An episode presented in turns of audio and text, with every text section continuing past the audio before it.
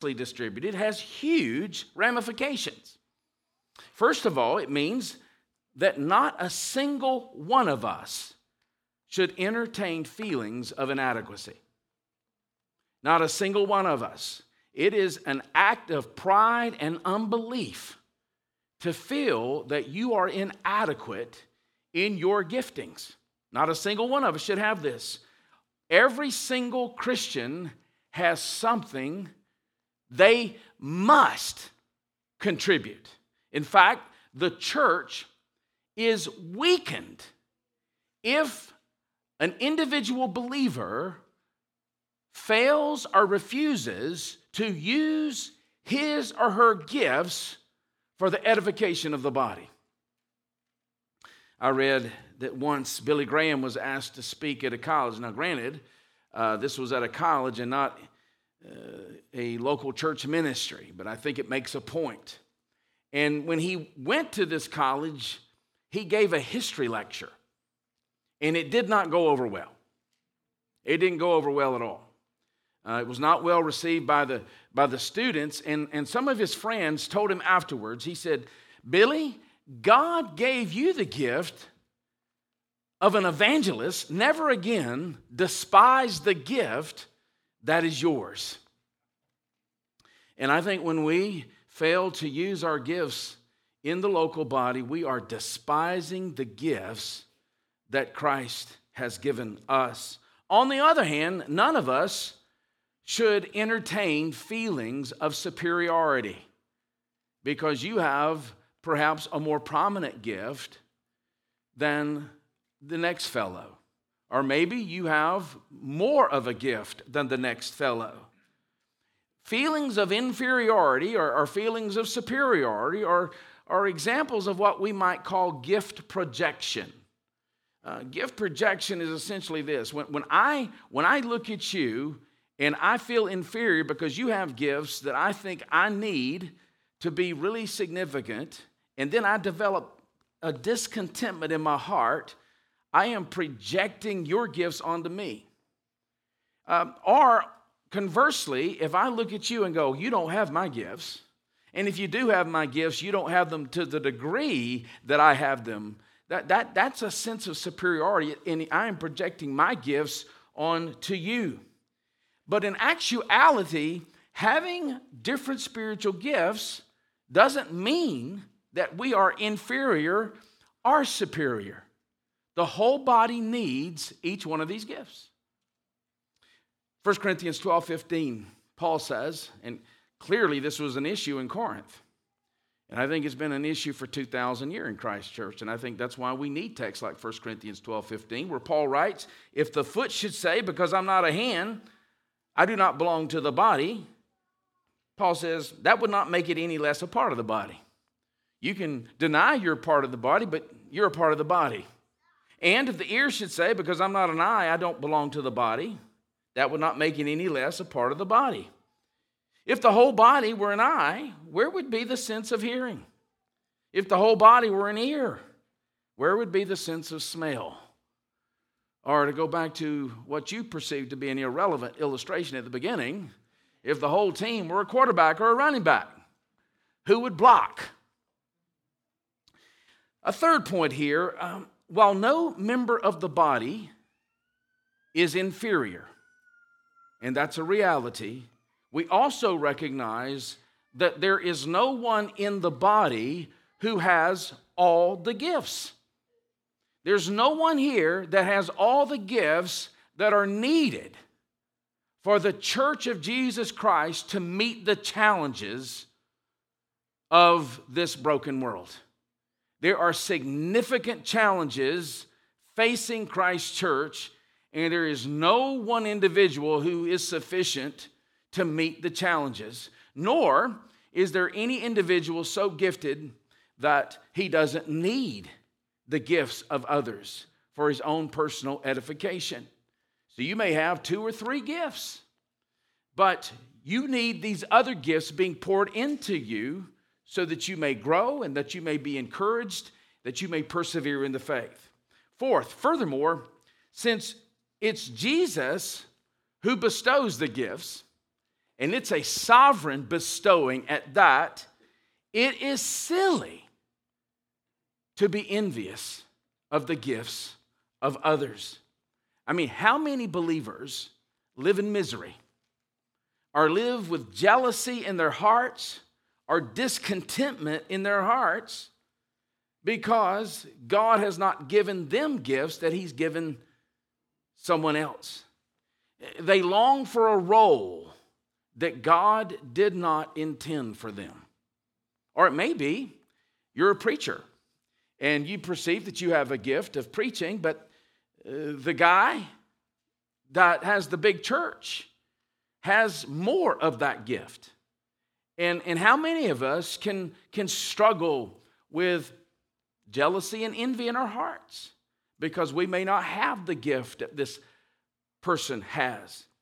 And yet, Scripture tells us we're to be like John the Baptist, who, who was content with Jesus increasing and him decreasing.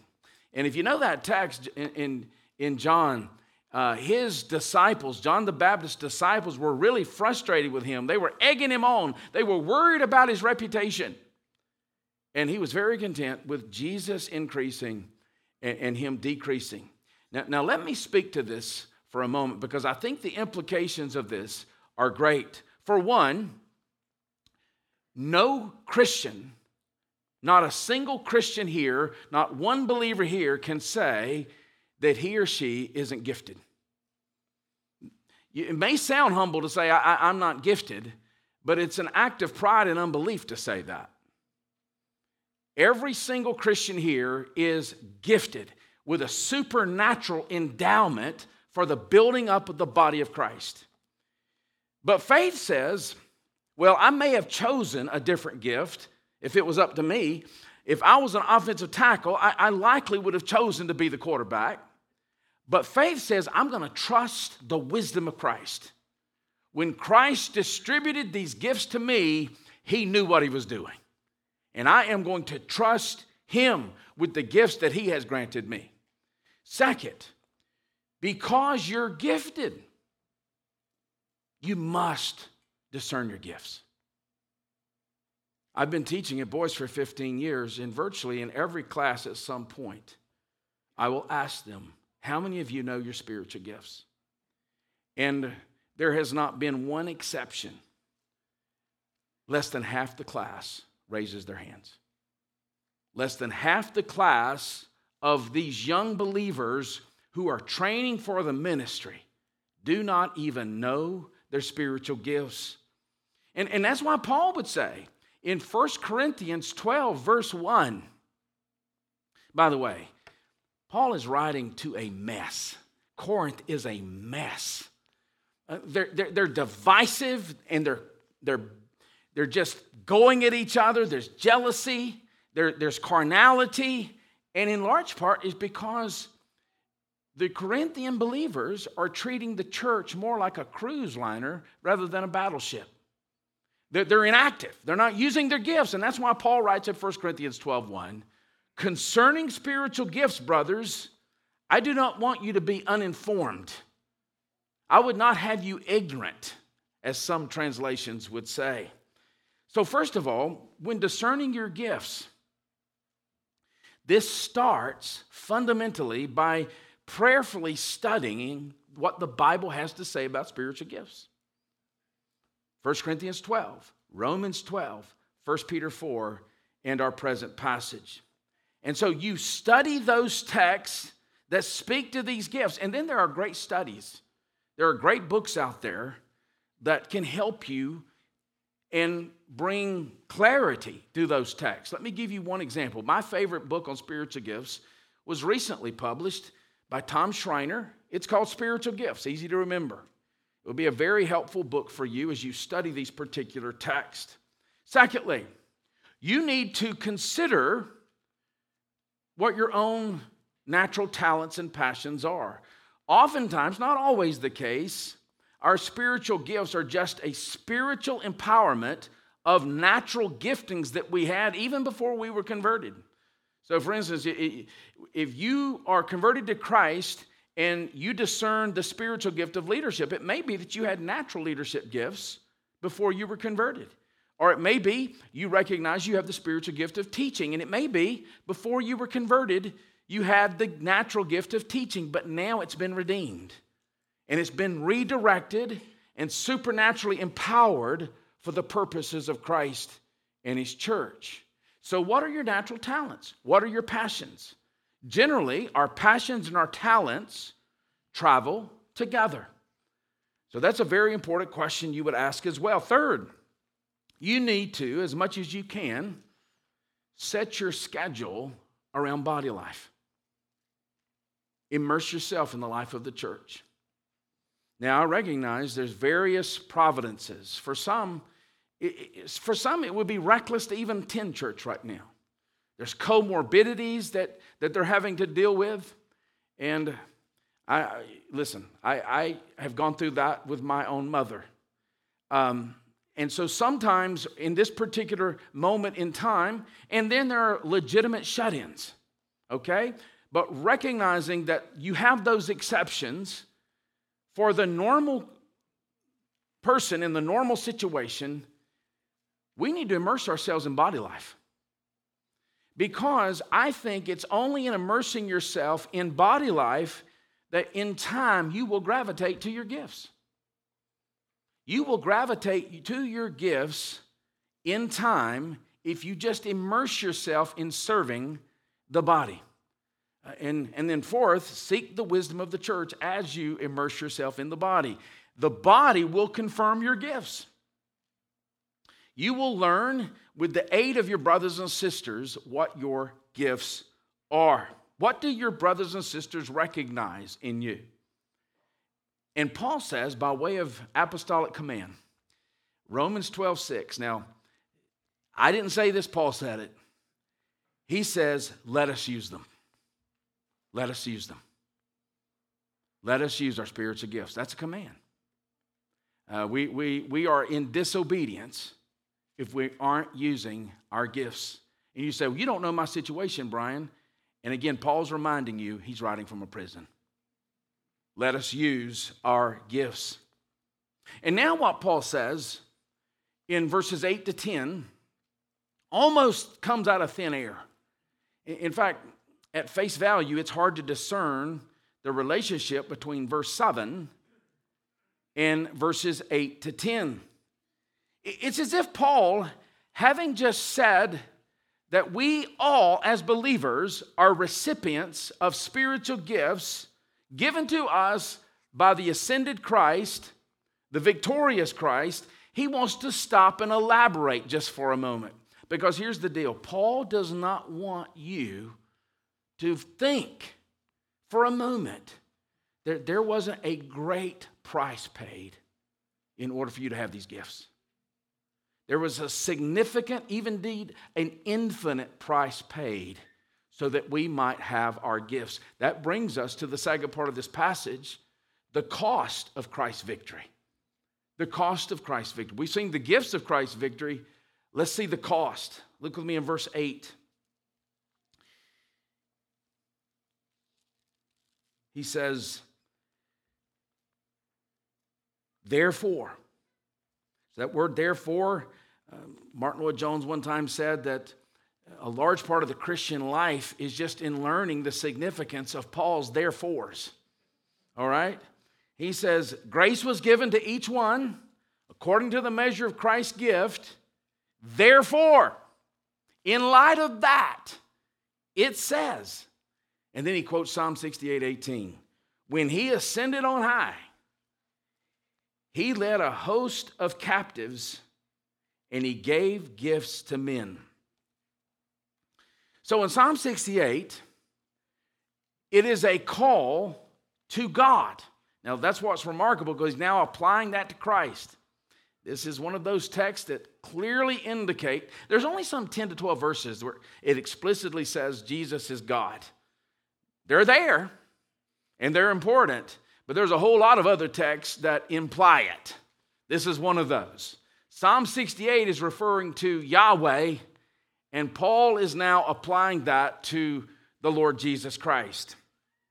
And in Psalm 68, God went in triumph before his people after the Exodus. And, the text says that Mount Sinai trembled, and kings were scattered. That is, all those vying for authority over the people, and then desiring Mount Zion as his abode, God, Yahweh, came from Sinai to his holy place. Psalm 68, verse 17. He ascended the high mount, and the text says, leading captives in his train.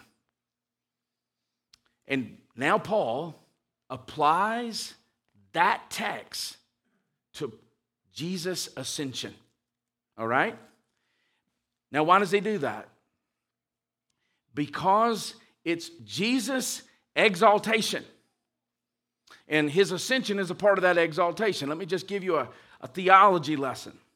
Christ's exaltation consists in his resurrection, in his ascension, in his session his, as king at the right hand of the Father, and his coming one day to judge the living and the dead. That, that's all a part of his, his exaltation. But here Paul is referring to his ascension was a part of that exaltation. And Paul is saying that Jesus' ascension is the ultimate fulfillment of the victory of God. The ultimate fulfillment. In other words, all of these victories in the Old Testament are sign pointers, sign glories, pointing us to the ultimate victory that would be achieved by the cross, the resurrection, and the ascension of Jesus to the right hand. And we've already established in Ephesians 1, he's been exalted. He has been raised to the right hand of the Father. All things have been placed underneath his feet. And so Jesus was exalted to the right hand of the Father, and in so doing, he led a train of captives. And who are these train of captives? The principalities and the powers he defeated and destroyed by the cross. The devil and his demons. He crushed the devil's head. Now, how did he do that? By the cross. The throne of the devil's dominion was our guilt. And that guilt is real. Every, every person on earth is guilty before God because of our sin, because of our sin nature, and because of our acts of rebellion. Christ took the guilt. And when he took the guilt and was punished for our guilt, our sins were imputed to him, and Christ's judgment was poured out on him for us. The guilt was taken away completely, forever, past, present, and future. And Christ raised him from the grave, and that reversed the sentence on us. We went from guilty to pardoned and forgiven, and that destroyed the devil's dominion. And so when Jesus was exalted, he led this captive, this train of captives in his way. But the psalm says, I want you to know this the psalm says that God received the gifts. And here it says Christ gave gifts to men. Been a whole lot of ink spilled there. It's, this is technical here, but Psalm 68 says that God received these gifts, and Paul says Christ gave these gifts. What, what gives here? Well, after every conquest in the ancient Near East, there was both a receiving of tribute and then a distribution of the bounty by the king to the people. And so now, as the victorious king, he bestows these gifts, which are the bounty of his victory in this war over the principalities and the powers. You know what that else that means? That has remarkable implications for us because we don't just have these gifts, we are these gifts. We are these gifts. We are the bounty. We are the bounty that Jesus captured from the enemy. We were redeemed from the enemy. And in fact, most of our gifts, as I said, are supernaturally endowed gifts that we had naturally before we were converted. Not saying every gift is that way, And this means that we're not just consumers now, we're to be contributors. And I think one of the reasons the culture has gone so extreme in secularization is that our churches are filled with largely consumers rather than contributors. And so the church has become anemic. And the church has failed to be salt and light in the culture. And nature abhors a, a, vacuum. If the church is not going to be the influence in the culture, something will replace the church. And I'm convinced that's the problem in America. Jesus doesn't want us just to be uh, recipients of our gifts, He wants us to contribute our gifts for the building up of the body. And, and that's why Paul would say in Romans 12, and I want you to think about this. In Romans 12, Paul says, I beseech you, therefore, brethren, by the mercies of God. Now, what are the mercies of God? They're the mercies that He has poured out on you for salvation at the expense of the Son. The Son of God has shed His blood, He has satisfied God's righteous judgment on sin, Romans 3, so that God might be just and merciful, just and justifier for His people. And Paul says, because He has poured out these mercies on you, He said, I want you to present your bodies as a living sacrifice to God. All right? Now, what does that mean? Romans 12, 2. What does it mean to present your bodies as a living sacrifice? Well, there's a whole lot Paul could say there, but here's what he said. The first thing, this is what it means. For as in one body we have many members, and the members do not all have the same function, so we, though many, are one body in Christ and individually members of one another. Of all the things he could have said right after saying, present your bodies as a living sacrifice in light of the mercies of God in Jesus Christ, he says, having gifts that differ according to the grace given to us, let us use them. In other words, critical to the calling, critical to obedience of the command to present our bodies as a living sacrifice is to discern your gifts and to use them in the body of Christ. There's so much at stake here. Because of the mercies of God, we are to offer ourselves a living sacrifice. That's what Paul is saying because of the infinite sacrifice of Jesus. And it's that very sacrifice that he that he's going to reflect on in verse 9. Notice in verse 9, he says, In saying he descended. He ascended. What does it mean? But he had also descended into the lower regions, the earth. What is the lower regions, the earth? It is, it is our abode. It's where we live. It's the earth. And so, what is this descent that Paul is referring to? It's clear the incarnation of Christ. That's what this descent is. The Son of God, the eternal Son of God, descended into the lower regions, the earth, so that he might redeem a people, so that he might pour out his gifts on a people. Paul is reminding us there was a great price paid so that you might be redeemed and so that you might have spiritual gifts. He's trying to wake us up from our slumber, which is so easily to fall into. He descended. This is referring to the humiliation of Christ. Christ humbled himself.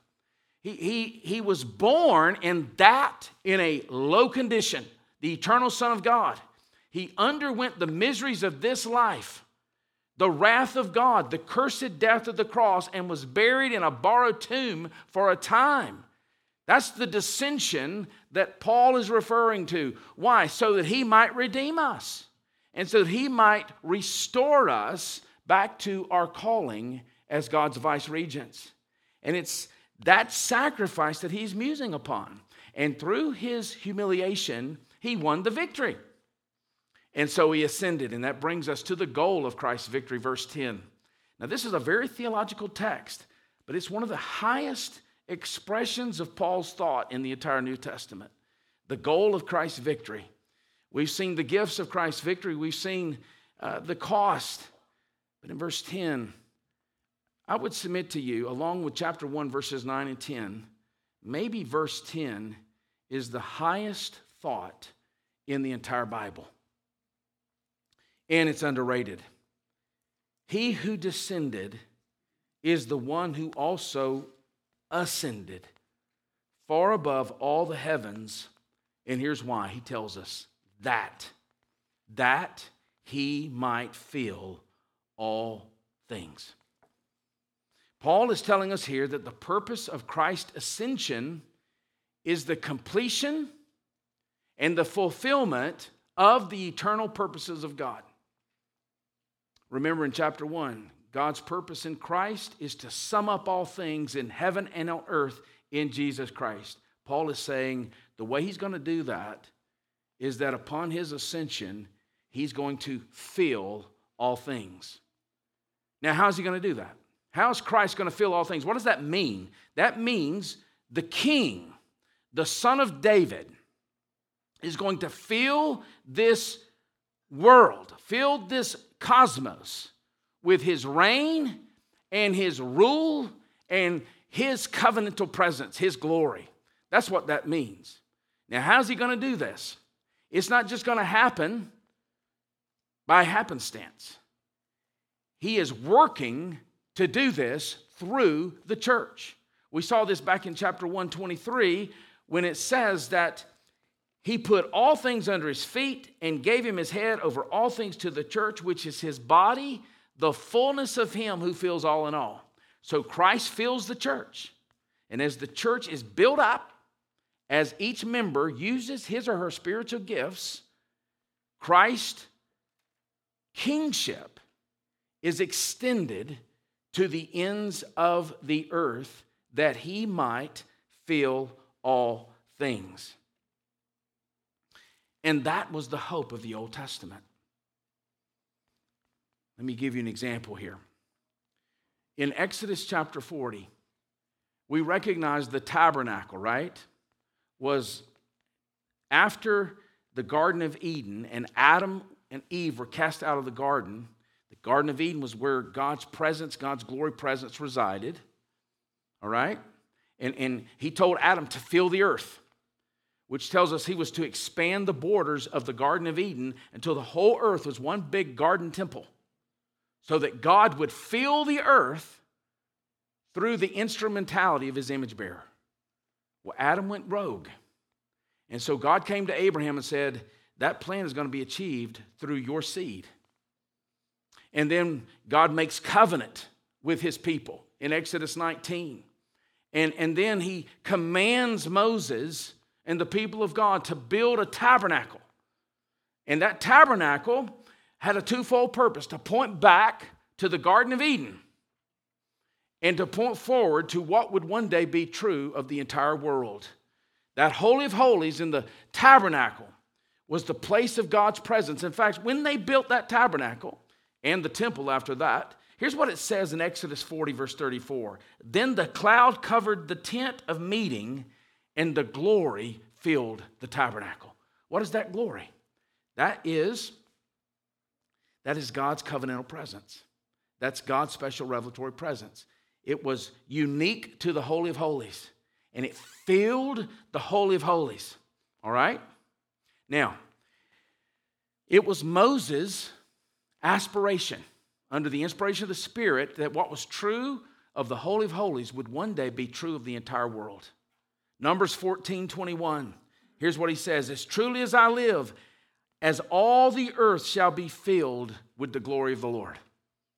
The glory that was residing in the, in the tabernacle, Holy of Holies, Moses says one day that glory is going to fill the whole earth.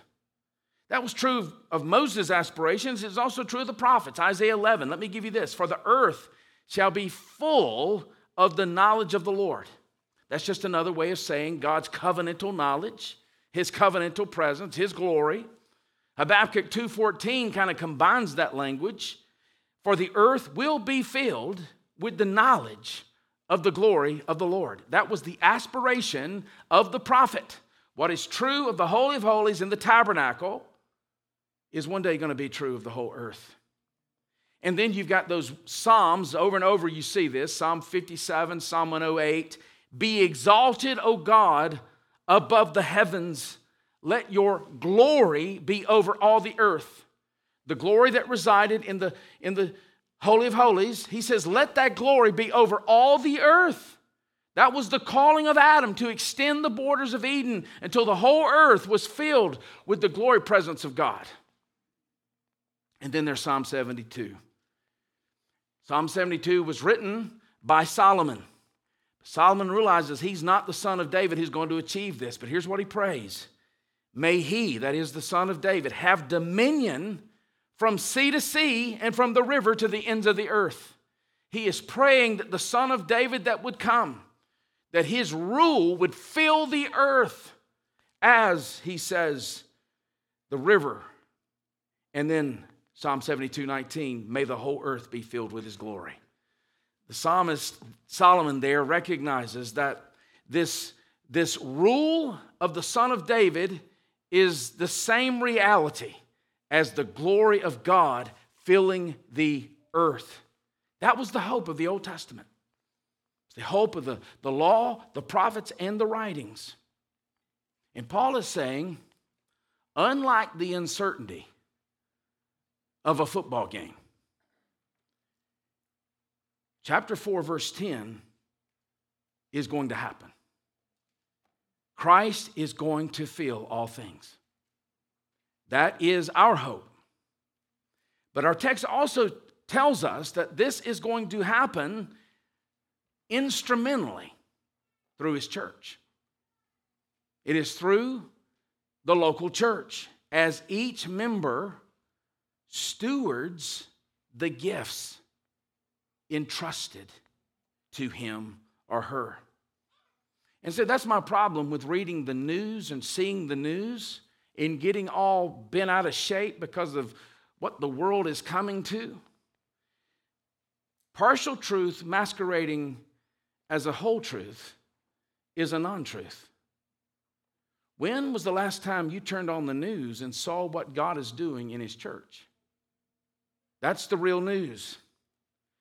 What God is doing in the obscurity of the local church as ordinary people like you and me are gifted with an extraordinary gift, our gifts from the Holy Spirit, as we steward those gifts for the building up of the body, that Christ may fill all things. And one day that's going to be a reality to play on the words of Mordecai to Esther as we close here. If you don't use your gifts, God's purposes in His Son are still going to be achieved. They are. That'll be between you and God if you don't use your gifts. And at the local church level, if you don't use your gifts, it does have a negative, horrible effect on the health of the church. But don't you know that you have been gifted for such a time as this? Every Christian here has been gifted for such a time as this. As this purpose, this cosmic purpose, Christ filling the earth with his glory, his sovereignty, and his authority is fulfilled instrumentally in his body. Let's pray. Father, thank you for this text. It's a, it's a lofty text in many ways, an academic text in many ways. And yet, there's a simplicity to it as well. The simplicity is this you've got a purpose for your son, and in your son, to fill all things. One day, every nook and cranny of this universe is going to be filled with the sovereign reign the authority and the covenantal presence of the Son of God. Indeed, that will be a fulfillment of the cry Be exalted, O God, above the heavens. let your glory be over all the earth. And your, the simplicity of that is this you have gifted us to be a part of that. We're role players, but we play significant roles. You have gifted us with spiritual gifts, gifts from the Spirit that ultimately are bestowed on us by the victory of Christ, who suffered an unimaginable death and humiliation that we might be redeemed and that our lives might be redeemed and redirected to serve his purposes. And our service in these purposes are related to our gifts. Lord, I pray every Christian here would discern their gifts, recognize them, and seek to employ them for the building up of the body, that Christ may be all in all. We ask this for his sake. Amen.